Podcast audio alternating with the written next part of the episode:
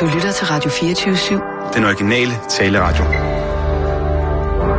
Velkommen til den korte radioavis med Rasmus Bro og Kirsten Birgit Schøtz-Krets Hørsholm. Her har vi hende tilbage. Velkommen tilbage, Sissel. Tak. Dejligt at se dig. I lige med. Skal Abi aldrig på arbejde igen så? Det tror jeg ikke. Nå. Det var bare vikariat. Sissel, jeg vil gerne have bestilt noget kage til dig. Ej. Men jeg har ikke vidst, hvem jeg skulle bestille hos, øh, fordi altså, jeg vil ikke gøre det hos dig, men jeg vidste ikke, om der var andre, der kunne stå for det. Så øh, på et tidspunkt, så kan du bare gå ned og hente noget kage til os, og så kan vi... Øh, Skal Sissel nu selv gå ned og hente en kage, der fejrer, at hun er kommet tilbage? I... Nej. Altså, Nej, har du der- hørt om et kantineri? Du ved, hvor der glas Jo, ligger jeg. plejer, jo, men det plejer jo at være Sissel, der står for at Jeg bestille plejer kage. død. Altså, jeg plejer bare at bestille det nede hos receptionen. Når du bestiller hos reception... Okay, ved du hvad? Ah. Jeg smutter ned til receptionen så. Og så bestiller jeg lige Hvad? Men- Må jeg spørge om ting? jordbær. Får du overhovedet vand at drikke, hvis Bote ligger hjemme? Er du i stand til at åbne for vandhanen selv? Ja, tak. Det er jeg. Det gør du. Ja. Og du kan også i klæde dig tøj selv om morgenen, selvom hun ikke har lagt det frem ja, til dig. Der er jo en arbejdsgang her i, i huset, ikke? Altså, jeg, jeg troede, Og at... det er det forbudt at tænke selv, kan jeg regne ud. Nej, det er ikke, fordi det er forbudt at tænke selv, men det er bare, vi plejer jo er det fordi, du ikke selv vil afholde kageudgifterne? Nej, det skal jeg radioen da. Radioen betaler der for, for kageudgifter. Nå, men Sissel, jeg smutter ned. Du skal ikke gøre det. Du skal blive der. Jeg går ned i receptionen og beder dem om, om at øh, kontakte La Glas og, og, og få en, en kage over hurtigst muligt. Fordi vi skal fejre, at du er tilbage. Og nu vil vi høre alt. Fortæl det hele. Hvordan er det gået? Jamen, det, det er gået meget fint. Jeg har været på sådan et... på nogle forskellige kurser. Sådan noget kunstterapi. Ja. Det kunne jeg ret godt lide. Der bruger man sådan en teknik, Men det er der afvinding, ikke? Jo. Så af, kokain, afvinding. Eller afvinding for alt, eller hvad? hvad, hvad altså, hvordan? Nej, nej, det er bare kokain. Kun kokain. Så alle er, er bare afhængige af kokain, eller hvad? Ja, Jeg er vel ikke pædagogerne. nej. Heller ikke socialrådgiverne. Det er der også simpelthen. Okay, ja. Ja, ja. Og hvad så? Hvad så? Der er også en psykolog og en psykiater. Fik du, blev du medicineret? Jamen, jeg fik lidt beroligende. Nå, det er åbenbart godt. meget rart. Ja, det er rart. De andre virkede også sådan lidt fjerne i det. Ja. Øhm, men jeg ved ikke... Øhm, Jamen, fortæl, altså, hvordan ser, hvordan ser en, en, en hverdag ud på sådan en øh, kokainafhængig? så er der så er der sådan forskellige terapigrupper. Der var faktisk en, ikke? Det var ret ulækkert. Han havde sådan, fordi han havde fået en eller anden psykose eller sådan noget, så havde han troet, der var biller inde under huden på ham. Mm. Mm, ja, det er meget normalt. Og så havde han taget dem ud med en skruetrækker. Ja. Altså de der sår var begyndt at væske og sådan noget. Han havde vel ikke spritet den skruetrækker af, før han stak den ind i armen. Det her psykotiske mennesker jo sjældent får syn til at regne ud. Ja. At man er meget, altså særligt når man er banget op på kokain, som Sissel og de andre har været derude, Mm. har man jo et meget øh, dårligt immunforsvar. Ikke? Så hvis man først... Jeg vil jo sagtens skulle stikke en skruetrækker ind i armen, der vil gå betændt til det, fordi jeg har et enormt stærkt immunforsvar. Ja, okay. Men altså, hvis man er i forvejen er nede der, og så er jeg sådan en gammel rusten og skruetrækker Ja. ind i armen, så er det både stivkranber og betændelse det hele. Jamen, det sker tit. Jamen, det er ikke sikkert, at man lige kan tænke over det, hvis man, hvis man er kommet derud, ikke? Så tænker man ikke, øh, at lige skal... Men maleterapi, siger du, fik du malet lidt så? Ja, Jeppe Hein har fundet på sådan en øvelse, hvor man sådan trækker vejret ind, og så skal man male sådan en stribe ned, og så når man puster ud, så skal man male igen. Sådan, så man kan se, hvor langt ens åndedræt er. Nå, det lyder som noget, Og så var Per der aldrig også har en lavet. sansehave, men det var ikke så meget mig. Nej, du er ikke naturpige. Nej. Du er mere en bypige. Men man må ikke komme ind til byen, eller hvad? Nej, man bor jo. Når jeg Sådan rigtig der. skal slappe af, så tager jeg tit hen til Per Kirkebys smukke øh, byskulpturer, du ved, dem her i mursten, mm. som står over hele byen, og trækker vejret dybt. Kigger på dem. Det er hjælper altså Ja. mig, for jeg er heller ikke en udpræget naturpige, Sissel. Jeg tager Nej. rundt i sanserum i byen. Mm. Ja. Det kan jeg også bedre lide. Der var sådan en udstilling her, Nikolaj-kirken, sådan en børneudstilling, øh, hvor man kan komme og sanse, hvis det er noget. Øh, hvor der er sådan noget øh, UV-lys og sådan noget, man kan... Øh, det er jo sjovt selvfølgelig, hvis man lige giver ens børn noget, noget, altså noget lidt farverigt tøj på, ikke? så løber de rundt derinde, så kan man så let at holde øje med ham, for der er bælragende mørkt derinde. Jeg var der i weekenden. Skide fedt faktisk. Det skulle I prøve. Nikolaj Kirke. Hvis I, hvis I sådan med sanser og sådan noget, hvis det er noget. Ja.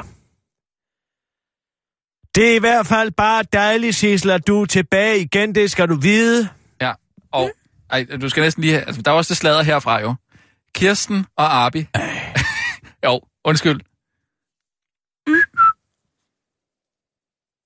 Hvad betyder det? De er blevet kærester. Nej, vi er ikke. Vi nyder godt af hinandens kroppe, Sissel. Ikke? Mm.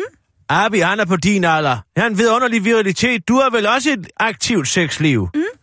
Ja, kan du selv se. Det er der da ikke noget Nej, nej. odiøst i. Det er ikke. bare lige så snart, at ser en, som, er, som har gråt hår, mm. og som er over 45, så kan han slet ikke forestille sig, at de har et sexliv, Rasmus. Han synes, det er ulækkert. Nej, det synes jeg det Jo, ikke. han gør. Nej. Skulle se, da Abi fortalte om vores udskejelse, så var han lige ved at kaste op i sin egen bånd. Altså, jeg synes, det er forfærdelig diskrimination. Det er aldersdiskrimination. Jo, det er det faktisk. Jamen, det er jo ikke det, jeg prøver at sige. Altså, øh, Du kan bare slet ikke holde tanken ud om, at Jo, jeg har et sexliv. nej, det, det er fint, du har et sexliv. Men øh, jeg vil For bare... jeg er da overbevist om, at du sagtens skal forestille dig, at Sissel har et sexliv. Ja, ja. Nå, der kan du Ja, selv nej, se. okay. Det må du måske Ja. gerne høre mere om, sådan som du går og spørger ind til Sissel. Sissel har været på afvending. Det er et overstået kapitel. Velkommen tilbage. Lad arbejdet begynde. Du kan bare trykke på knappen, Sissel, så kører vi. Ja, tak. Og nu, live fra Radio 24 Studio i København. Her er den korte radiovis med Kirsten Birgit Schøtzgrads Hasholm. Esben Lunde Larsen vil peppe skovene op med sjov skovlov. Det er så dejligt ude på landet, men der er også lidt kedeligt, særligt i skovene, hvor det vildeste, der kan ske, er, at det er en streg for din sko. Men det skal være slut med kedelige skove, det mener regeringen med Miljøminister Esben Lunde Larsen i spidsen. Han foreslår, at der skal bygges skovbørnehaver, institutioner til veteraner og sågar en river rafting bane inde i skoven, ligesom der skal rejses øh, kæmpe vindmøller i de såkaldte fredskove. Det kræver bare lige en ændring af skovloven, men så er det heldigt, at skovloven skal forhandles på Christiansborg denne uge. Ændringen af skovloven skal ske citat, fordi vi ønsker, at flere skal komme ud i naturen, forklarer Esben Lunde Larsen til Jyllandsposten og tilføjer til den korte radioavis. Hvis folket ikke vil komme til naturen, så må naturen jo komme til folket. Det vil jeg ikke hindre den i, afslutter han. Desuden øh, vil øh, regeringen tillade, at der rejses vindmøller på arealer, der i dag er fredskov. Skal primært være i nåleskovsplantager, der ikke har så store naturværdier, oplyser Esben Lunde til Jyllandsposten, hvor efter han tilføjer til den korte radiovis, det tror jeg bliver nemt at få ændret i skovloven, for alle ved jo, at en nåleskov er, pardon my French, dødssyg at gå i. Så vi får heller ikke problemer med NIMBY, øh, men blot med NIMPS. Altså not in my back forest. Og det lyder jo som øh, nymfer, skovnymfer, get it? Grineren, mens han booker et studietur til et sted med river rafting. Ændringen af skovloven og fredskov falder dog ikke god jord hos præsidenten for Danmarks Naturfredningsforening eller Marie Bishop Larsen. Man kan ikke bare flytte skov. Hvis en skov er væk, er den væk, siger hun til Jyllandsposten. En skov er en skov er en skov, siger Esben Lunde Larsen til den korte radioavis, og en skov med river rafting er en sjov skov, og det er logik for burhunds. På Christiansborg er der bred forståelse, særligt hos Miljøordfører Pia Adelsten fra Dansk Folkeparti. Det er fint at ændre i skovloven, fordi fredskov ikke er det samme som fredeskov, siger hun til Jyllandsposten og vinder Folketingets logikpris lige fra næsen af Miljøministerens skovlov. 700 kilo kuglepinde pist væk. Så er den gal igen med midler brugt af EU-partiet Meld, det skriver Ekstrabladet i dag. Med Morten Messerschmidt som del af ledelsen af den europæiske fond Meldt bestilt 70.000 kuglepinde til en samlet pris på 486.000 kroner. En stor del af kuglepinden er bestilt hos en leverandør med aldeles tætte forbindelser til det polske Meldparti Solidana Polska, skriver Ekstrabladet. Leverandøren af kuglepinden har således gået i skole med præsidenten for Solidarna Polska. Og det er i sig selv ikke mystisk, men det mystiske er, at når Ekstrabladet får et tilbud fra en dansk leverandør på 70.000 kuglepinde, ligger prisen på mellem 170.000 og 200.000 kroner. Altså noget under den pris, Meldt har betalt i Polen. Og det får Ekstrabladet til at spekulere i, om der måske kan være tale om forsøg på at kanalisere EU-midler ud af EU's pengetanke og ned i private lommer. Hvad endnu mere mystisk er, at ingen af de to Morten Messerschmidt-dræbere, Anders Vistesen eller den lille forvirrede pige fra Rebil, Rikke Karlsson, har set nogle af de 70.000 mælkkuglepinde, der er blevet bestilt. Til gengæld kan Ekstrabladet fortælle, at en engangskuglepind kan skrive en streg på mellem 2,3 km, og at 70.000 af dem således vil kunne tegne en streg på en streg, der gik 4,5 gange rundt om ekvator. Og hvis man bestiller 70.000 kuglepinde, så vil de komme i 70 kasser og veje ugen 700 kilo, skriver Ekstrabladet rent faktisk. En kort radioavis har været i kontakt med Morten Messerschmidt på en dårlig telefon telefonforbindelse til Dyrehavsbakken for at høre, om han kender til 700 kilo kuglepen. Jeg kender udmærket Le Pen, selvom hun øh, må have taget en del på siden sidst jeg så hende, så er hun utvivlsomt stadig en milf, og jeg ønsker hende alt held med præsidentvalget i foråret 2017, siger Morten Messersmith til den korte radioavis. Udvalgte forslag til en god jul. Julen handler ifølge idenyt.dk meget om at citat nå det hele, men sådan behøver det ifølge hjemmesiden slet ikke at forholde sig. Idenyt.dk har nemlig ifølge idenyt.dk fundet nøglen til den perfekte jul, der i al sin geniale enkelhed går ud på, at du, i stedet for at satse på en uh, helt god jul, satser på en fantastisk dag og oplevelse for familie og venner. En begivenhed, som du sætter i system lige nu, og som alle vil huske bagefter. Det eneste, du ifølge idenyt.dk skal gøre, er at vælge et ud af fire foreslåede projekter, og så sørger, øh, så sørger der lige for at finde en dato, der passer alle lige nu. Byg for eksempel Ortiz Honningkagehus, hvor du sætter en hel dag af i begyndelsen af december til projektet, som du skal huske at invitere din familie og dine venner til lige nu. Det behøver slet ikke at være så svært, skriver idnyt.dk, der foreslår, at du springer over, hvor gæret er lavest og køber en færdiglavet dej, fordi huset kun er til pynt. Eller hvorfor gør du ikke gaveindkøbet til en gløkfest midt i november? Inviter dig nogle gode venner til en gløkkeaften midt i november lige nu, hvor alle kan, skal medbringe gode forslag til gode websites til gaveindkøb, og så gælder det ifølge dnyt.dk bare om at spare tid og penge, mens du drikker gløk og, gløk og køber gaver. Eller tag dig ud og hent dit juletræ og tag på julemarkedet med hele familien og alle dine venner. Men husk lige at sætte datoen nu, så du kan ringe i forvejen og sikre dig åbningstiderne. Det var den korte radioavis med Kirsten Birk i Sjøtskridt Tørsholm.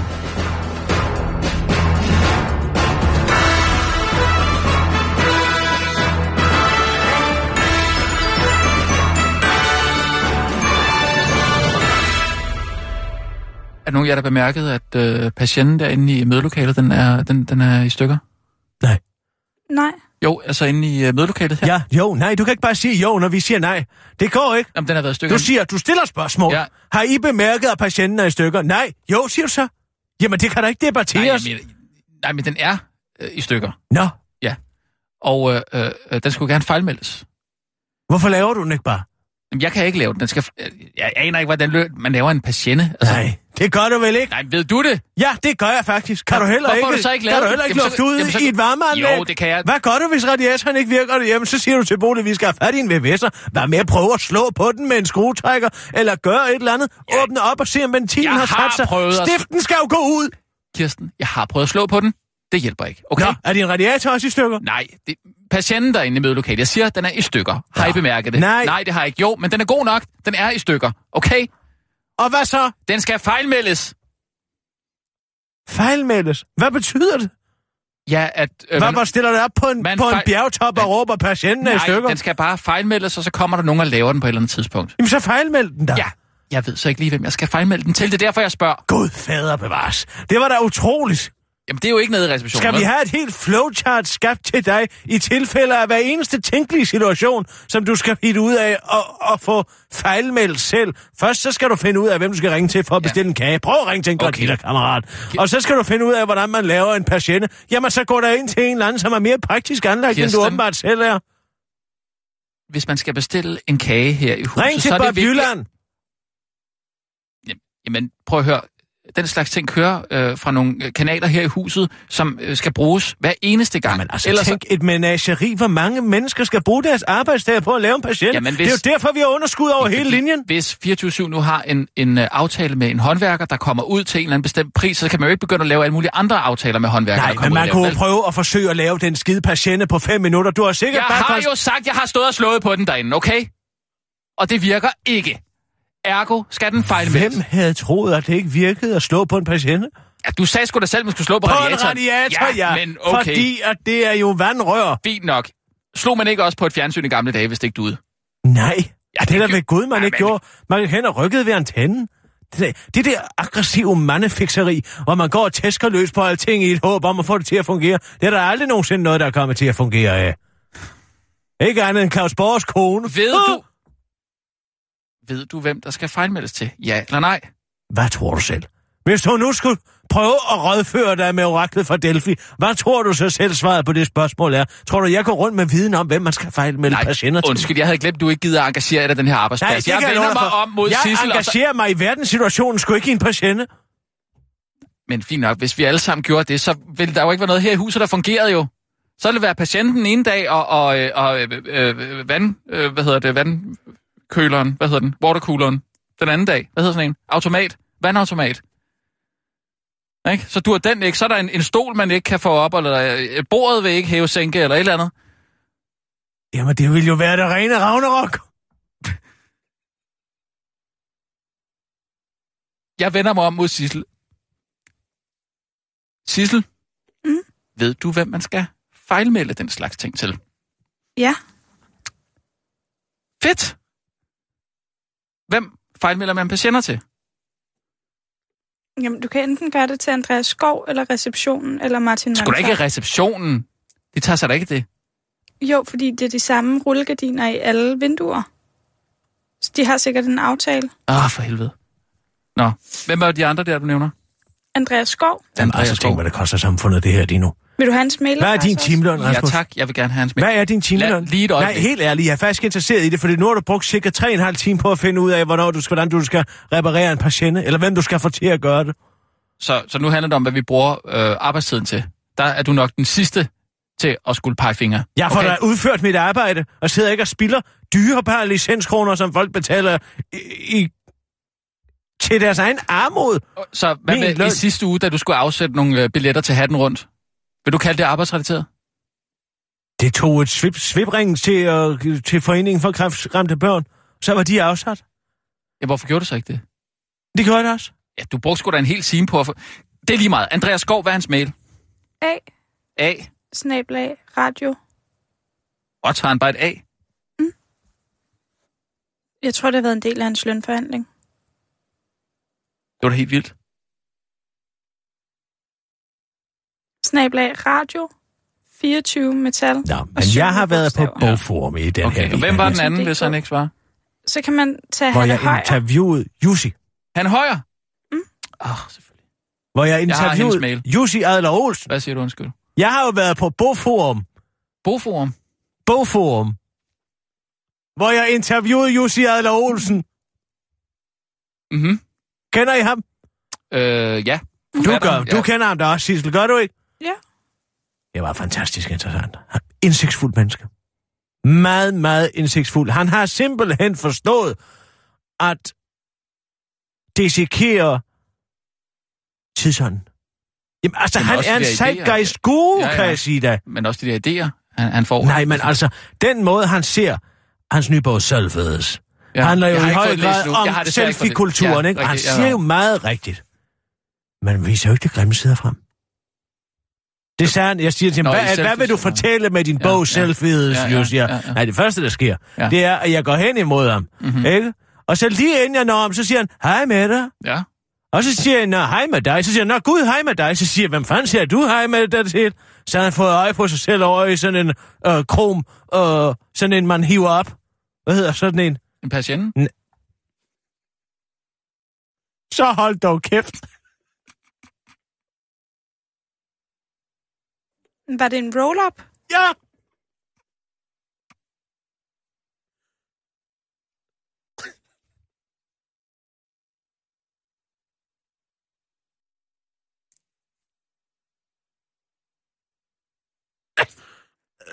Undskyld mig.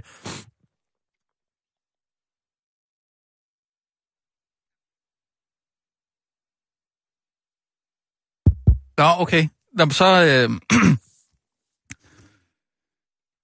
så han set sig selv, simpelthen. Det har han godt, hver gang han ser sig selv.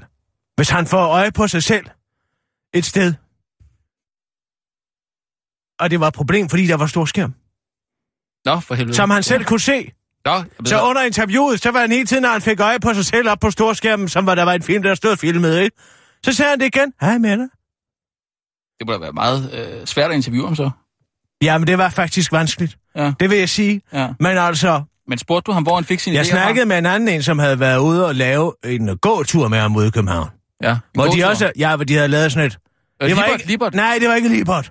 Det var et andet walk and talk show. Måske var det... Er det Abdel? Han, la- han interviewede... Jeg tror, det var Abdel. Men han sagde, Jamen, det er lang at de havde. Det er været jo lang inde, de havde været inde i Industriens Hus. Ja. Og lige snart de var gået forbi glasfacaden der, Ja. så han slet ikke kunne komme i kontakt med Jussi. Nå. Fordi han havde fået øje på sig selv hele tiden, ikke? Det var hej med dig, hej med dig, hej med dig. Nå. Hele tiden.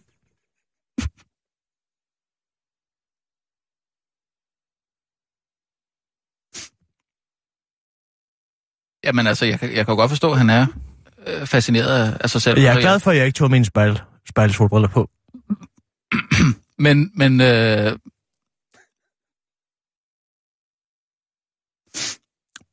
Men spurgte du ham, hvor han fik sine idéer fra? Nej, Hvorfor ikke? ja, det synes jeg ikke var relevant.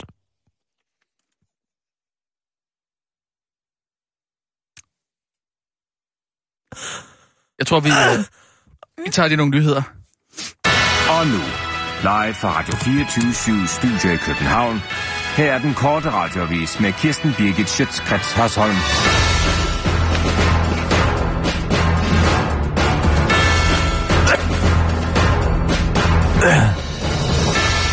Undskyld mig, det var en tusse i. Trumps højre og venstre hånd udpeget. Donald Trump har valgt formanden for det republikanske parti, Reins Pribus, som sin stabschef, oplyser han i en meddelelse søndag. Og selvom Reins Pribus lyder som om han er troldmand fra Harry Potter-universet, så er han det altså ikke. Han er derimod nu tidligere formand for det republikanske nationale komité og repræsenterer altså den, politisk, den politiske erfaring, Donald Trump måske selv mangler. Derudover er han gode venner med formanden for den amerikanske kongres, Paul Ryan, hvilket har fået flere politiske eksperter til at se øh, udvælgelsen som et forsøg fra Trump-administrationens side for at komme kongressen i møde. Pribus fortæller til New York Times, at han glæder sig til at arbejde sammen med præsident Trump og, citat, skabe en økonomi, der virker for alle, sikre landets grænser, tilbagetrækker og starte Obamacare og smadre radikal islamisk terrorisme, siger han, og tilføjer til den korte radioavis, han derimod ikke glæder sig så frygtelig meget til at udføre nogle af de andre op- opgaver, der også følger med jobbet, som Donald Trumps højre hånd, blandt andet at blive presset op i fissen på tilvældige kvinder. Set i lyset af den arbejdsopgave er manden, der blev forbigået til jobbet som Trumps højre hånd, og hans kampagneleder under valgkampen og redaktør på det højre liberale medie Breitbart, Stephen K. Bannon, tilfreds nok med kun at øh, blive, være blevet hans venstre, forklarer han til den korte radioavis. Jeg kan godt leve med kun at være seniorrådgiver og chefstrateg, hvis jeg slipper for det andet, det siger Stephen K. Shannon, der tidligere har gjort sig bemærket ved at sige, at præsident Obama importerede hadefulde muslimer, at abortvirksomhed var tilsvarende holocaust, og, og har beskyldt kvinder for generelt at ødelægge internettet for mænd. Den korte radiovis ønsker Trump tillykke med sine nye og større hænder. Lars Lykke appellerer til gode kræfter.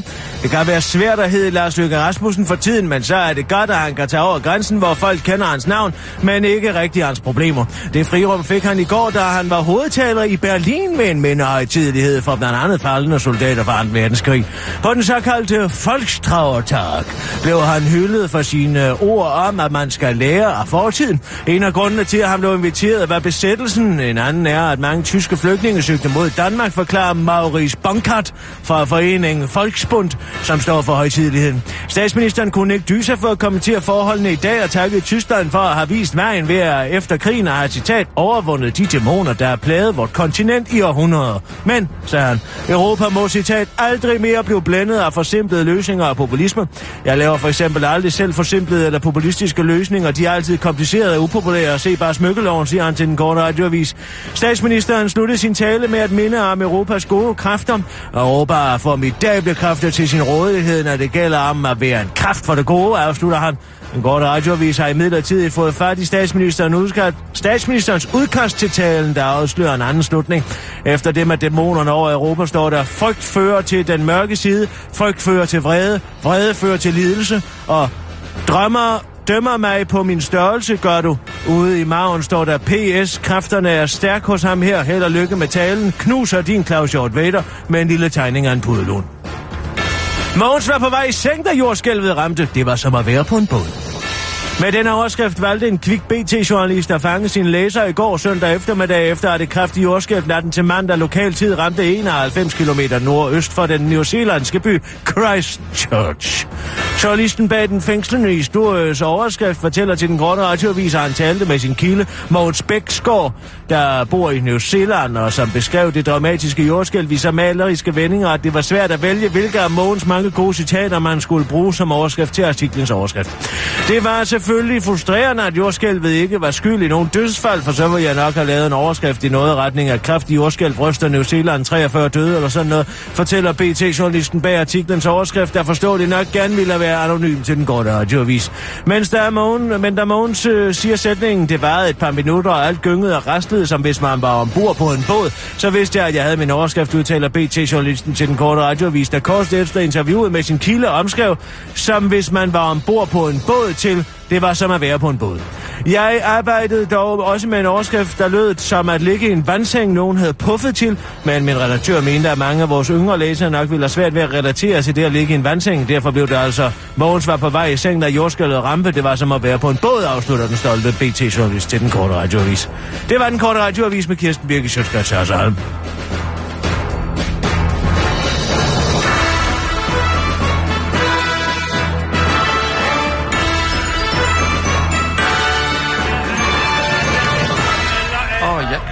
Hov.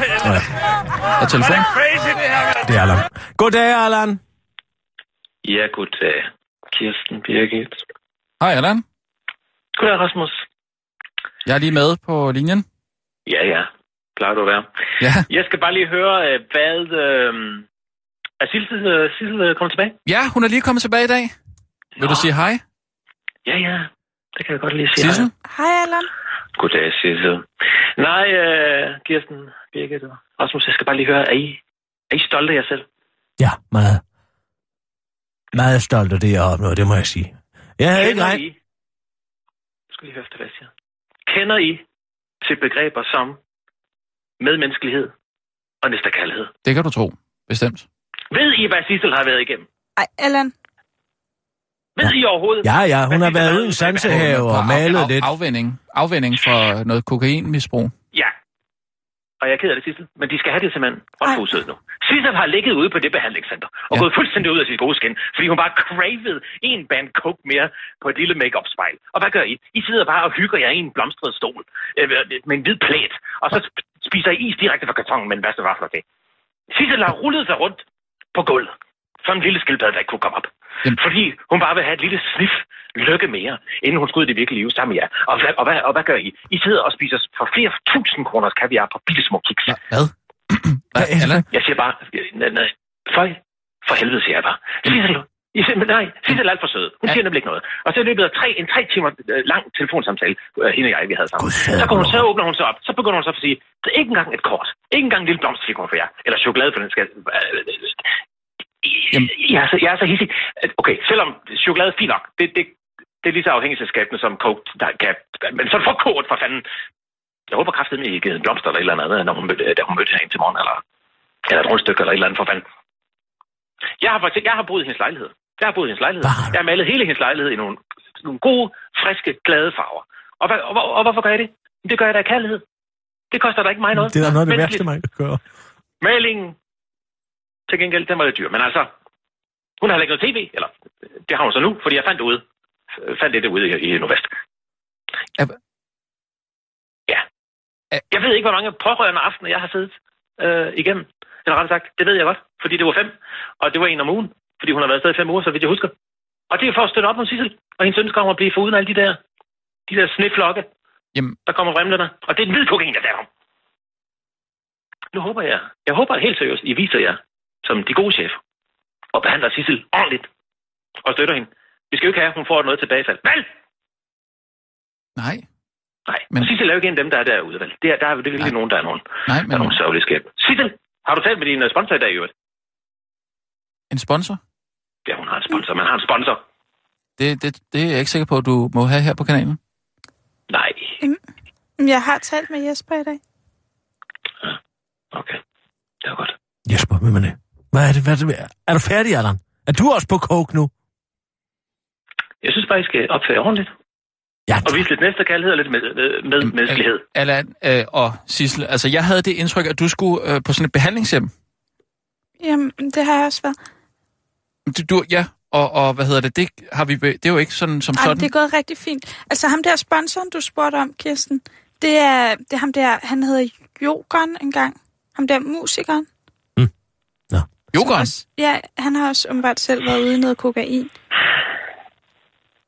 Så er det jo smart, fordi altså, jeg arbejder i mediebranchen, og det har han jo på en måde også gjort og sådan noget. Men, men, men, men Sissel, jeg, altså jeg vidste ikke, at, vil du gerne have besøg af os, eller hvad? Jeg, jeg, havde, jeg havde det indtryk, at det var sådan et, noget, noget lukket noget. Jamen, det er okay, Rasmus. Der er Altså, er pårørende aftener, der er pårørende grupper, man Men- kan melde sig til. Men Allan, nu, ja, altså undskyld mig, men, men pårørende? Ja. Jamen, er det ikke noget familie? Eller hvad, Sissel? Har du ikke noget familie? Familie og venner, altså. Jamen, venner også. Sissel, har du ikke Ja, noget familie? Allan, må jeg lige bare lige høre fra Sissels egen mund her. Hvad, hvad, Sissel, du har da noget familie, har du ikke? Øh, jo, altså, Altså, som har været hos dig? Mm. Du har da ikke kun haft Allan, har du? det var kun Allan, der kom. Men, ja, men det er fint nok. Ej, Altså, ej, hvor er jeg ked af det. Jeg er mere interesseret i, hvad det er for et liv, du tror, vi lever, Allan. Jeg har aldrig i mit liv spist is direkte fra karton. Aldrig. Det har jeg aldrig gjort. Nej, er men så på en måske ischachat. I En hvad? hvad? En lille, en, en, en, sådan en, En isvaffel? En til tallerken, eller hvad? ja, sådan en, en glas, en der er skåret ud. Det er sådan en skål? En isskål? Ja. ja. Det, det er måske heller ikke så vigtigt, Kirsten.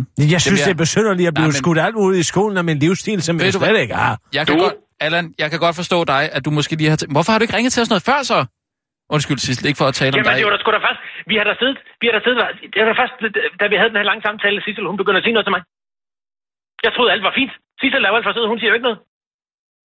Nej, det er jeg fandme altså, ked af, Sissel. Altså, det skal du ikke tænke på, Rasmus. Det er, Det er for helt okay. voksne mennesker, ikke? har- Det er jo ikke et børnehospital. jeg har været nede og bestilt kage, det, det skal du vide. Som jeg havde tænkt mig, at vi skulle spise her. Og hvor vi lige får en rigtig god snak om, hvordan det har været. At være... Øh, Jeg er mere interesseret i, hvorfor i alverden du bilder dig ind, Allan, og flytte ind hos Sissel, og i øvrigt male hendes lejlighed om. Det er da noget af det mest invasive, man kan gøre som gæst. Det er bare, fordi jeg synes, det trængte lige til. Jamen, jeg har også rykket rundt på hendes møbler. Hvad For har ligesom du? hende et, ja, det er da for at give hende et frisk boost. Når hun kommer hjem, puh, det er nyt, det er dejligt, det er frisk, det er luft. det, det er sødt af dig. Det er, det er rigtig Og det er jo både den gule, det er jo både den lilla. Det Lilla? er jo alle, ja, og nu orange, det er alle de gode farver, alle de gode, glade farver. Du Har du får. også malet dem med en svamp, Allan? Jeg har brugt forskellige teknikker, Men, men, for har, ligesom også at spice det lidt op. okay. Men har du brugt en svamp? Jeg kan ikke afvise, at jeg har brugt en svamp. Men altså, Fuck. I kan da komme ud og besøge hende. Tid se det. Ja, men det vil For vi gerne. at blive fyldt. Ja. Lidt af glæde måske. Selvfølgelig. Tak, Allan. Det er Lad os fint. Vi tager straks- din kritik til dig, Ja, til os. Ikke? Nå, Farvel. godt. Sissel, hvad med... Øh, Sissel, nu skal du høre her. Jeg sender Bob Jylland over med en hel gang modvid til hele hytten, ikke sandt? Og så får træværket også lige en omgang. Så Tak. kom tilbage til, så skal han nok flytte møblerne tilbage til, hvor de stod, ikke? Det er det mindste, vi kan gøre. Det er simpelthen sådan noget svineri at komme hjem til sådan en, en børnehave i et socialt udsat kvarter, som er malet i glade farver. Fej for helvede. Det sidste, du har brug for nu, det er mere institution. Så vi kommer tilbage til en farve, som almindelige, dødelige, levende mennesker kan holde ud af på sin væg. Malet med en svamp. Ja. Så kom dog ud Og jeg gør det, at jeg... af Øh, 90'erne, Erik Pejdersen. Jeg løber Tak, lige ned og ser, om, om der er øh, noget af Paul Pilgaards øh, champagne. Fordi så vil radioen Det er gerne... en god idé. Ja, så det vil, synes jeg, du skal gøre. så vil radioen gerne være med til at give dig to rigtig, rigtig gode... Og ved du hvad? Vi kan tage dem og drikke dem nu. Men det behøver vi ikke. Jeg synes, vi Jeg skal synes- gøre det for at synes, fejre, at du skal have for- for Nej, jeg synes, vi skal fejre det er en gave til Sissel jo. Ja, præcis. Som vi alle sammen deltager i og drikker. Det synes jeg ikke. Det synes jeg. Jeg Skal jeg synes- hente den nu? Nej, ja, nej, gør det, Sissel. God fordi- idé. nej, så tag, sæt nogle nyheder i gang, så Jeg fisk ned og jeg hent noget champagne. Om, der er ikke noget champagne nu. Åh, det er Jo, for der. jeg var nede og kigge øh, lige før vi gik ind. Ja, hvad? Og jeg... Fejlmeldte jeg du det, at der ikke nej, var noget? Jamen, jeg, var, jeg skal ned... Sissel, det står dernede. Jeg har lige været forbi køleren. Du, kører, du går bare ned og henter to flasker af den gode. Og så sætter du bare i gang. Hvis du så vil være sød og holde lidt igen. Og nu, live fra Radio 24 Studio i København. Her er den korte radiovis med Kirsten Birgit Schøtzgrads Hasholm. Du stopper bare den jagt på de racister nu. Den ene af justitshævner Sauron Pind bør helt droppe sine planer om at optrappe jagten på folk, der bryder racismeparagrafen, som led i regeringens antiradikaliseringsplan, lyder det for støttepartiet Dansk Folkeparti og Liberal Alliance. Jeg frygter, at det her er en glidebane, så det bedste vil være, at regeringen bare dropper det, siger det Dansk Folkepartis retsordfører Peter Kofod Poulsen til politikken, på trods af at Sauron Pind ellers i sidste måned forsikrede, at det kun er såkaldte radikaliserede miljøer, han jagter. Det er radikaliserede ytringer, men sagen er jo den, at jeg har hørt øh, det, øh, Dansk Folkeparti siger, svarer Søren Pind, da politikken spørger ham, om øh, han med radikaliseret miljø og særligt henviser til islamisk radikaliseret miljø, eller om der også gælder radikaliseret miljøer på begge fløje. En korte radioavis har i den forbindelse været i kontakt med den talkirtel, der er fungerende dialoginstruktør på DR Dramas bedrag, for at høre nærmere om, hvad god sprogbrug er for en størrelse. Man skal huske at sige, hvad man mener. Intet skal overlades til fantasien, siger kirtlen til den korte radioavis og fortsætter. Altså, hvis man for eksempel er gravid og har skældrose, så skal man huske at tale med sin mand om det, og ikke med hans kolleger. Det skaber nemlig forviklinger, afslutter talkirtlen. Spændende bispeklump gemmer på hemmelighed. Klumpen ligger i en fin lille papkasse på afdelingen for konservering og naturvidenskab ved Moskov Museum, men selvom kassen minder om dem, man får kagepakket ind i hos bæren, så er der bogstaveligt talt mere lort end lavkage inde i kassen. For her ligger den såkaldte bispeklump fra et bispetoilet, som forskere fra blandt andet Nordjyllands Historiske Museum har valgt at kalde klumpen, der i tidernes morgen kom ud af en bisp. Nu er den blevet analyseret, og umiddelbart er det let at se både kirsebærsten og enkel, en enkelt hasselnød stikker op af den indtørrede masse. Men da arkeobotaniker Peter Mose Jensen fik kigget nærmere på fundet, opdagede han noget spændende. Det var jo tydeligt, at personer spiste mange bær nødder, altså lokale fødevarer, men derudover fandt vi peberkorn og, for det første, og det første fund af multebær i Danmark, og det er interessant. For peber kom dengang fra Indien og var meget dyr, og multebær skulle øh, man have fragtet hertil fra Norge. Derudover var der også noget så eksotisk som finere vindruer, fortæller han til Christi Dagblad. Også historiker Jørgen Ørnbjerg er begejstret for fundet. Før vi øh, kun havde skriftlige kilder fra bestemte personer, så øh, før... Ja, så har vi kun den konkrete virkelighed mellem... Så har vi nu den konkrete virkelighed mellem hænderne. Det var da et meget besværligt citat. Og hvor slutproduktet, vi står med, er transformeret fra bord til jord, kan vi nu gå den anden vej. Fra jord til bord, siger han til Christi Dagblad og fortsætter. Helt overordnet er skraldfor, skraldeforskningen et område på vej frem i de her år. Populært sagt kan man sige, vis mig din skrald og din afføring og andre efterladenskaber, og jeg skal sige dig, hvem du er. Den korte radioavis har talt med Aalborgs biskop Henning Toft Bro, som ikke er nervøs for, hvis han spiser bispeklummer bliver fundet om 300 år. Nej, jeg spiser hverken eksotiske frugter eller stærk mad fra Indien, og desuden tykker jeg min mad 50 gange og afslutter bis Penning til den korte radiovis. Alagami tror, han ikke kan få en taxa, fordi han er nære. Nea-musikanten Alagami, der nok øh, er mest kendt for ikke at være med i Cindy Kukuk Bukalux, kan ikke få en taxa. Det afslører den kulsorte sanger nu i et stort anlagt, anlagt interview med DJ'en, radioverden og hasjelskeren Dan Rachlin i programmet Dans med de kendte på Ekstrabladet.dk. Og det skete faktisk så sent som for et øjeblik siden, at tre taxier passerede Alagami, som den kasket- og hættetrøjebærende rapper afslører i interviewet.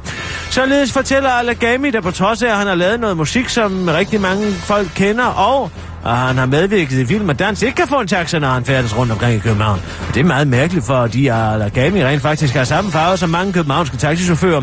Det mener Kåre Dyrmand, der er antropolog, og derfor burde han forklaring på, hvorfor Alagami ikke kan få en taxa, men som ikke rigtig har det. Det er mærkeligt. Jeg har dog selv flere gange oplevet at have præget en taxa, hvor taxichaufføren Dawn har spurgt mig, hvor jeg skulle hen, for derefter at køre sin vej igen, da han ikke har fundet turen økonomisk favorabel. Hun taler Kåre Dyrmand, der ikke kan regne ud, hvorfor Alagami heller ikke kan få en taxa, men som man siger, ofte har oplevet, at øh, han har troet, at en taxa var ledig, og så var den det slet ikke alligevel, og så er den bare kørt forbi ham.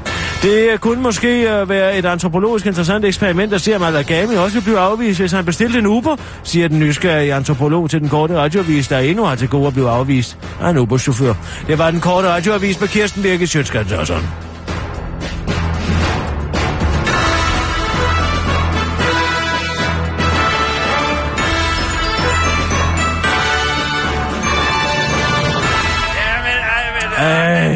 Altså, man kan da ikke få to minutters ro til noget som helst. Var det crazy, det her, mand?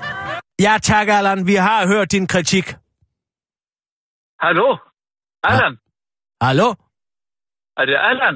Nej, god, undskyld, Hallo? Ulla. Det er Ulla. Hej, Ulla. Det er Nej, det er Kirsten. Ulla. Kirsten? Ja, Det er Kirsten. Hallo? Det var da også. Det er Ulla. Ja, og det er Kirsten her. Og jeg vil bare sige, at jeg... Jeg troede, at Det det, er- var en anden Ulla!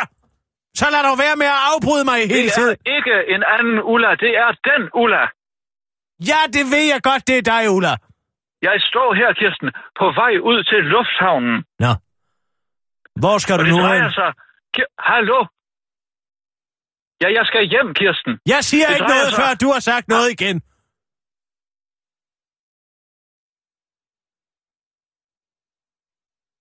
Hallo? Kirsten, Ja, jeg siger ikke noget, sig- før du går Ja. i gang. så hør dog efter, hvad jeg siger, Kirsten. Det drejer sig om den her øh, Lars øh, Troels Trier Mortensen. Han arbejder vist inde på den der øh, lokal radiostation, som du også arbejder på, men som jeg jo ikke ved, hvad hedder, fordi jeg jo bor i Paris, byernes by, City of Light, Kirsten. Du tænker på Lars Trier Mortensen. Troels Trier Mortensen. Nej, det hedder Lars han ikke. Han hedder Lars Trier Mortensen, socialisten med he- Præcis. hestehalen. Præcis, langt hår. Ja, ham, den Han blonde. skylder... Ki- Hallo, Kirsten, han skylder mig penge. Nå, jamen altså, tror du, det er din kassobyrå? Kirsten, hør nu efter. Det var, jeg var jo til bogforum her i weekenden. Ja, det så var jeg også. Ikke. Så du Jeg mig? så dig slet ikke. Jeg Jo, så dig slet ikke. Jeg sad op på Du den store scene og interviewede Jussi. Og du skulle interviewe. Du blev ikke interviewet, eller hvad? Jeg skulle blandt andet lade mig interviewe om en ny bog med kærlig hilsen, hvor jeg portrætterer Europas udvikling, Ja, men altså også samtidig øh, giver et indblik i mine mere end fem årtier på landevejen. Mm. Kirsten, på mange måder, Du der er jo jeg noget ældre end mig. journalisten, der blev... Jeg blev større end historien, Kirsten. Du blev i hvert fald ældre end historien. Nå, men det var så Lone Silberbrandt, der skulle øh, interviewe mig, du ved, gift med, øh, hvad hedder han, Allan, Allan Silberbrandt, Ja. på TV2 News. Ja, en af, inter- en Ja, af de to værter på presselogen. Hvad hedder det? Åh, oh, lad nu være. Ulla, du ved udmærket godt, at det hedder TV2 presselogen. News, ja. Ja, presse. Folk var elle vilde, Kirsten, det skal du vide. Nå, men så efter showet, øhm, så besluttede jeg mig for at tale lidt med øh, Jens Navntofte om et backstage, Ja. eller bagved scenen, som man siger. Tale. Var det flydende tale, I fik? Hallo? Jeg vil, ja, det kommer jeg til, Kirsten. Fordi jeg fik nemlig noget at drikke. Men der ser jeg så den her unge mand, øh, øh, som du sagde om her, med, med langt hår og læderjakke. Og hvad ja, siger du det er ham, Lars Trier Ja. Mortensen. Så, Troels Trier, ja, Lars Troels Trier Mortensen. Lars Jens Trier Mortensen. Mig, ja, ved du hvad? Jens fortæller mig, at han er politisk kommentator. Ja, ja, det er han også nu. Han er Ja. med i det der Jersild og spænder. Se, hvor fed Jersild er blevet. Det har jeg ikke set. Er det noget dansk? Det har jeg ikke set så. Hvis det er noget, der kører her i Danmark, så har jeg ikke set det. Så hold dog op med det krukkeri. Men jeg ved jo ikke, Kirsten, hvorfor, det kan være, at du kan svare på det, hvorfor skal der pludselig være så mange, der kommenterer politik nu om dagen, i stedet for at rapportere? Det er jo ikke en fodboldkamp, som jeg lidt vidtigt plejer at sige. Nå, så du ser det Er det ikke altså? rigtigt, Kirsten? Hvad? Så du ser det altså? Nej, jeg plejer at sige, Ja, ja, jeg hører det godt. jeg Men plejer hvordan vil... at sige, at det, der er så mange, der kommenterer politik nu om dagen, i stedet for at rapportere. Var det ikke morsomt? Jo, det er skide sjovt. Hvad så? Nå, men Kirsten, jeg, jeg stikker den her unge mand, uh, Lars, Lars Mortensen der, jeg stikker ham 200 kroner til et glas vin, som jeg kunne tænke mig, at han så henter til mig, imens jeg taler lidt med Jens om gamle dage. Og lidt efter, Kirsten, så kommer han så tilbage med to glas vin. Et til mig, og et til sig selv. Og det er så først bag, og bagefter, at det går op for mig, at der øh, slet ikke bliver solgt vin til 200 kroner glasset. Og, og det er altså derfor, at han så øh, skylder mig for det ene glas, som jeg af gode grunde ikke aner, hvad koster, men altså kan regne ud, at han har betalt for øh, sit glas med mine penge. Ja, så kan det jo ikke koste mere end 100 Og det ved jeg kroner. jo så, det ved jeg jo så, fordi jeg senere på dagen, øh, der giver jeg 200 kroner til en anden ung mand, og der så bringer mig et glas Pinot øh, til, øh, og giver mig så 120 kroner tilbage. Ja, så koster det jo 80 kroner. Og- Ja, og der bliver jeg jo så meget overrasket. Jeg siger, skal jeg have penge tilbage? Jeg troede, at et glas kostede 200 kroner. Men den unge mand siger så, jamen Ulla, det her glas, det er det dyreste, de har, og det koster 80 kroner. Ja, men så har han vel taget betaling for at være din stik i randdreng. Jeg Og- kan ikke huske, hvad han hed, ham den anden dreng. Han hed noget med Kolding. Hør her engang. Det er vel Kolding meget Jensen, naturligt, hvis du Kolding sidder Jensen, og Kolding- vif... Kasper, jeg ved ikke, jeg kan ikke huske, jeg, kan, jeg læser jo ikke noget af danske forfattere jo.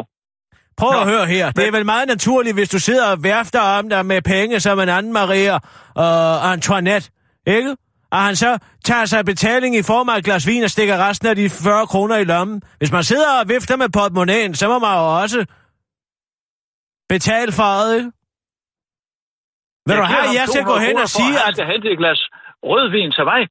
Det er ikke for, at han selv skal tage til sig, til sig selv. Jamen, har du regnet med, at jeg skal gå ind til Lars Trier Mortensen, socialisten, og sige, at, du, at, han, skylder, at, du, at han skylder dig 120 kroner? Det vil da være en begyndelse. Men hvis du vil være så venlig at overføre 120 kroner til mig for dine medarbejdere, så kan vi slå en streg over det. Kunne vi jeg dig? Hvad Kirsten, fanden regner du mig for? Du har sgu da godt at har- hente dit eget vin en gamle sæk. Se nu, se nu lige at få den sag klaret, Kirsten. Har Nej. du hørt om The Hum, Kirsten? Ja, jeg det har. talte jeg med Jens Downtoft om. Ja, det kan du bilde mig ind. The Det Hum. siges jo, Kirsten, det siges at være lyden af mennesker, der bliver suget op i rumvæsenernes UFO'er. Nej, det er bølgerne, der slår. Det er havets bølger, der slår mod kysten og danner en lav brummen, som flere med særlig sensitive ører har hørt. Blandt andet Per Nørgaard, den glimrende danske komponist, som du måske heller ikke aner, hvem er. Men han kalder det jo for havets grundtoner, han har baseret masser af kunstværker på det. Kompositioner, det er helt naturligt. Det skulle da ikke rumvæster, det er bølger. Kirsten, det er den officielle forklaring.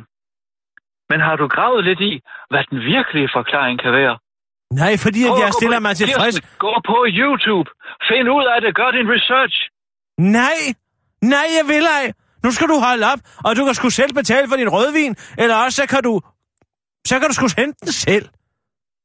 Der er situationer, hvor man føler, man er i en blindgyde. Med hensyn til fysisk fare. Og det er ubehageligt. Hvad? Under urolighederne i Ægypten, under præsident Mubaraks fald, Ja. Hvad der? Ulla? blev en kameramand og jeg jaget op og ned af gaderne, og var også lige ved at få tæv. Det var Hvad? ekstremt Nå. ubehageligt. Men jeg fingerede et hjerteanfald. Hvad gjorde du? Så kom der nogen med et meget ulækkert tæppe. Så skulle jeg ligge på det. Jamen, du ligger jo, som du har reglet. Og videre ind på et hospital. Heldigvis fik vi en taxa og kom væk. 120 kroner, Kirsten. Farvel. Ja, vi tager nogle nyheder, Sissel. Og nu, live fra Radio 24 Studio i København. Her er den korte radiovis med Kirsten Birgit Schøtzgrads Hasholm. Facebook vil stoppe falske nyhedshistorier. Under det amerikanske præsidentvalg har flere falske historier floreret på Facebook, hvilket har fået kritikere af valget af Donald Trump til at pege på, at historierne kan have påvirket valgresultatet. Men det nægter Facebook-stifter Mark Zuckerberg, på, der på sin egen Facebook-profil lørdag aften kunne oplyse, at mere end 99 procent af alt indhold på Facebook er autentisk. Det er for eksempel 99% autentisk, at den tykkeste person på din venneliste påstår, at han, øh, hun studerer ernæring og sundhed, eller at du kun modtager indhold, der er skræddersyet til din politiske observans, uddyber Max Zuckerberg til den korte radioavis. Men på trods af det 99% autentiske indhold vil det sociale medie alligevel arbejde på at forhindre spredningen af de falske historier, hvilket dog kan blive svært med, giver Mark Zuckerberg. Det er et område, hvor jeg mener, at vi er nødt til at fortsætte meget forsigtigt og identificere sandheden er kompliceret, skriver han og understreger, at Facebook skal være påpasselig med at dømme, hvad der er sandt og hvad der ikke er sandt. Sandhed findes ikke. Alt er en sproglig konstruktion, også videnskab afklarer en humaniora-studerende ved Københavns Universitet til den korte radioavis. Eksistentielt spørgsmål. Din hund tykker en anden hund i stykker. Hvad mad vil du betale? Sådan spørger Ekstrabladet Nationen og refererer til en svensk retssag om en stor dyrlægeregning. Sidste år i december rev en af svenske Nina Keins Ams, Amstaff-kamphunde sig nemlig løs på en gåtur, hvor efter den valgte at benytte lejligheden til at sætte tænderne i en mindre blandingshund af rasserne Papillon Shih Tzu. Dyrlægeregningen endte på 75.000 svenske kroner. Det er utroligt. Og det er alt for meget, mener Nina Klein. Ja, det mener jeg da også. Anderledes sympatiske er Ekstrabladets læsere, hvor hele 74,74 procent af de adspurgte svarer, at de vil betale hele regningen.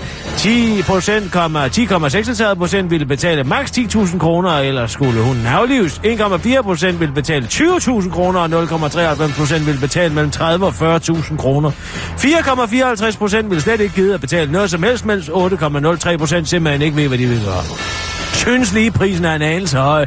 20.000 max eller afliv, aflivning uddyber den vise i øh, kommentarsporet, og han bakkes op af Master, der mener, at dyrlægen er den eneste vinder i denne sag.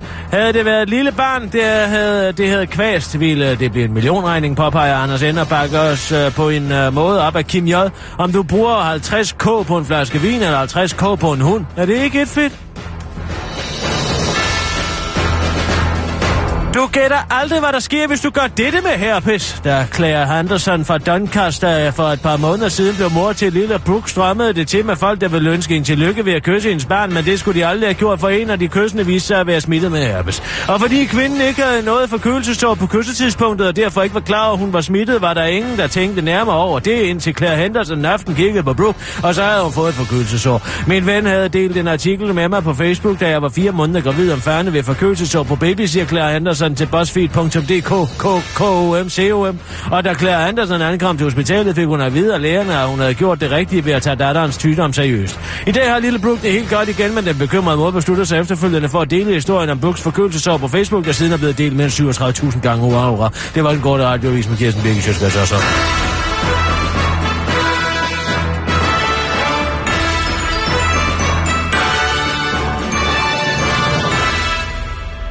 Og vi er ude. Nu kan han bruge den rødhårede kælling efter ham igen. Mm, De kalder det for, de kalder det for messershit. Det er noget, de har fundet på Det har de derovre. gjort i lang tid. Føj. Ja. Føj for satan. Hvordan går det med ham? Jeg aner Kom. det ikke. Jeg aner det ikke. Så ring dog til Og i morgen er det så tirsdag igen. Og så skal jeg sikkert trække ham igennem sølet en gang til, fordi jeg er satiriker. Jamen, hvad fanden vil du, jeg skal gøre? Jamen, jeg vil... Jeg kan jo ikke gøre noget ved det. Det er jo mit arbejde, for fanden. Ja, ja. Ikke? Jo. Jeg skal jo skrive det lort, ikke? Jo, og det er jo fint. Nej, Hvorfor ikke? men hvad vil du have, jeg skal gøre? Så må han ligge deroppe, ikke? Og så sidder jeg og skriver og udleverer ham på sjoveste vis. Jamen, hænder er bundet. Ja, ja. Jeg kan ikke, min hænder er bundet. Jeg er bundet på hænder og fødder. Ja, ja. Simpelthen, det er satirens ed. Sådan er det jo. Ja, og, og journalistens også, ikke? Altså, man må bare ikke være venner Jamen, med hvad, politikere. hvad havde du... Hvad, hvad, hvad, hvad, hvad kunne du forestille dig, jeg skulle gøre anderledes? Hvad kan jeg Jamen, gøre? være med at jeg være kan jo venner ikke, med jeg kan jo ikke slippe udenom den. Du det skal- skal jeg jo. Du skal prøve at lade være med at være venner med, med politikerne. Det vil være mit bedste råd. Sissel? Mm? Kan du få lavet 70.000 mælkekuglepinde? Øh, ja. Godt. Øh, så, øh, op, op, op, op, op, op, op. Af hvad? Det hele drejer sig jo om, at de mælkekuglepinde ikke er at finde noget sted.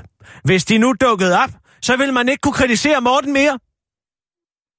Er det her noget i øh, Radio Det er en 24/7? Tintin. Jeg laver en Tintin, jeg ikke- erkender det. Ikke Radio 24 Vi får i forvejen produceret en masse kuglepinde, og i øvrigt bryster vi os jo af hele tiden, hvor billige vi er i forhold til P1. Vi koster godt 97 millioner, og de koster meget mere. Kan vi så ikke bruge nogle penge på nogle kuglepinde for at redde Morten? Det vil jeg da synes var fair nok. Så, hvis du bestiller 70.000 kuglepinde, mm. Kan... Sig, det skal stå på polsk. Det skal være polsk, det der står på, Sissel. Du finder bare ud af, hvad der skal stå, ikke? Og så skal der stå meldt på, Ja, ikke? med deres logo. Og så noget med Solidana øh, polsk, polsker.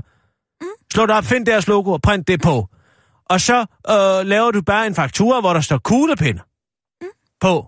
70.000 styk. men den skal og jo så, dukker de, til dit firma. Og så dukker de op. Jeg har ikke noget firma. Det må blive Radio 24 der overholder det. Du har da masser af firmaer. Han er også været på øh, øh, Europa i flammer. Han skal da reddes. Hvad hvis det havde været Jamen. dig? Så ville du da også gerne have, at jeg lavet 70.000 kuglepinde for at redde din røv. Jo, men jeg, For at hive dine kastanjer ud af ilden. Altså ikke de kastanjer. Men altså, du forstår, de Men- proverbiale kastanjer ud af ilden, ikke? ja, hvad, hvad, undskyld, hvad kommer 70.000 øh, kuglepind til at koste, helt præcist? Ja, noget mindre end de 484.000, som de har betalt, kan man sige. Jeg er tilbudt på omkring 100, et sted mellem på 200.000, det er fint, Sissel. Ikke? Altså, det der, det bliver et problem, jo. Det er jeg sikker på, det gør. Ej, det er altså meget nemt i Citrix. Det er bare Jamen, det er, det, Der, det, det, godt, du er tilbage, nej, Sissel. Det, det er ikke det, Hun der kan navigere i alt det ja, der ja, vrøvl. Men det, Fejlmeld alle de kuglepinde, vi har. prøv at høre, det er ikke det, der Og sige, vi bliver nødt til at have nye. Vi kommer jo til at få besøg af Michael Bertelsen, lige så snart, at han finder ud af, at der er blevet brugt Han for finder to... ikke ud af det. Jamen, Vi laver 200 dobbelt bogføring. Prøv Ja, at høre her. okay. Det her, det er Operation Red Og jeg, Morten. jeg vil gerne ud af Ja. den her. Jeg, har ikke, jeg skal ikke redde Morten. Det er dit projekt. Du ved ingenting. Gå ud og fejlmeld den patiente, så ordner Sissel og jeg resten. Vi har aldrig nogensinde haft den her samtale. Nej. Okay? Jeg aner simpelthen ikke, hvad I snakker om. Om kuglepindene jo. Nej, men jeg mener, at jeg... Altså, vi lader som om, jeg ikke aner. Hvis, hvis Michael kommer herind, Prøv at høre siger, her.